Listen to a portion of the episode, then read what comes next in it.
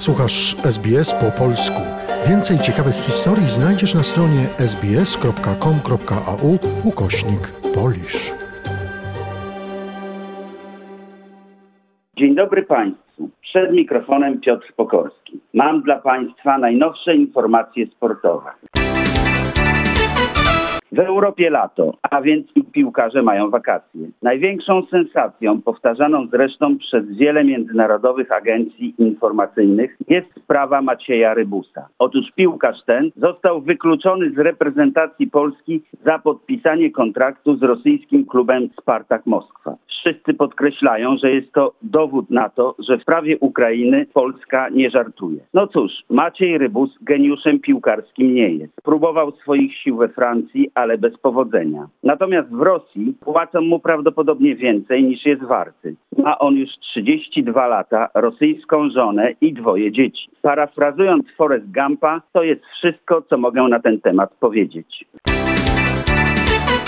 Pozostając w tym samym rejonie geograficznym, FIFA przedłużyła postanowienie w prawie zagranicznych zawodników grających w rosyjskich lub ukraińskich klubach. Tacy gracze będą mogli zawiesić swoje kontrakty do końca czerwca 2023 roku i do tego czasu grać w innych klubach na zasadzie wypożyczenia. Pod nieobecność piłki nożnej zajmijmy się innymi dyscyplinami sportu. Polscy floreciści pokonali Hiszpanów w meczu o brązowy medal w turnieju drużynowym szermierczych Mistrzostw Europy w Turcji. Wcześniej medale w tym samym kolorze zdobyły szpadzistka Martyna Swatowska-Węglarczyk i szablistka Zuzanna Cieślar. Jak do tej pory polscy szermierze zdobyli ogółem 53 medale w historii Mistrzostw Europy.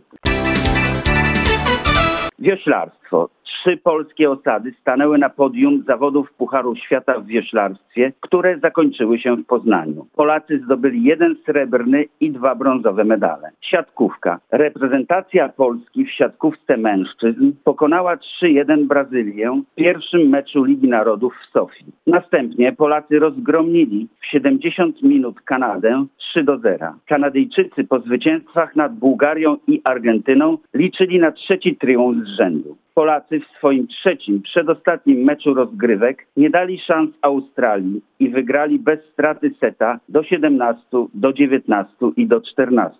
Dzisiaj Polacy zagrają z zespołem USA, który jest trzykrotnym mistrzem olimpijskim.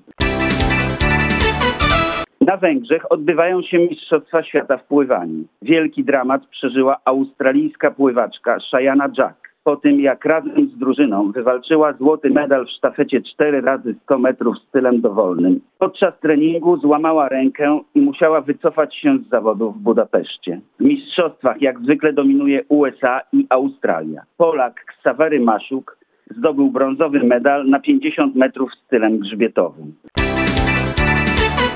Teraz już możemy przejść do tenisa. W Wimbledonie zakończyła się runda kwalifikacyjna. Do turnieju głównego przeszły cztery polskie zawodniczki. Magda Linette, Magdalena Fręch, Katarzyna Kawa i Maja Chwalińska. Razem z Igą Świątek Polska jest wyjątkowo licznie reprezentowana na kortach Wimbledonu. Wśród mężczyzn w głównym turnieju poza Hubertem Hurkaczem wystąpi Kamil Majchrzak. Odbyło się również losowanie gier w Wimbledonie. Teoretycznie było ono szczęśliwe dla Igi Świątek. Nie trafiła w pierwszej rundzie na Serenę Williams, jak to życzyły jej niektóre konkurentki, a na rozstawioną zawodniczkę trafi dopiero w trzeciej rundzie. Mniej szczęścia mieli polscy tenisiści. Kamil Majchrzak na inaugurację zmierzy się z Australijczykiem Tanasim Kokinakisem a na zwycięzcę tego meczu w drugiej rundzie najprawdopodobniej będzie już czekał Nowak Dżokowicz. Natomiast rozstawiony z numerem siódmym Hubert Hurkacz w pierwszej rundzie zmierzy się z Hiszpanem Alejandro Dawidowicz Fokin, który sklasyfikowany jest na świecie na 38 miejscu, ale jako junior wygrał już turniej w Wimbledonie.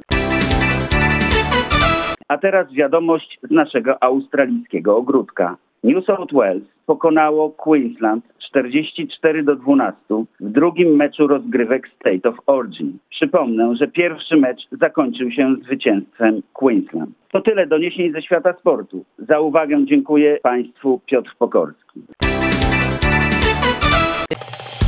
Polub nas na Facebooku, udostępnij innym, skomentuj, bądź z nami na polskim Facebooku SBS.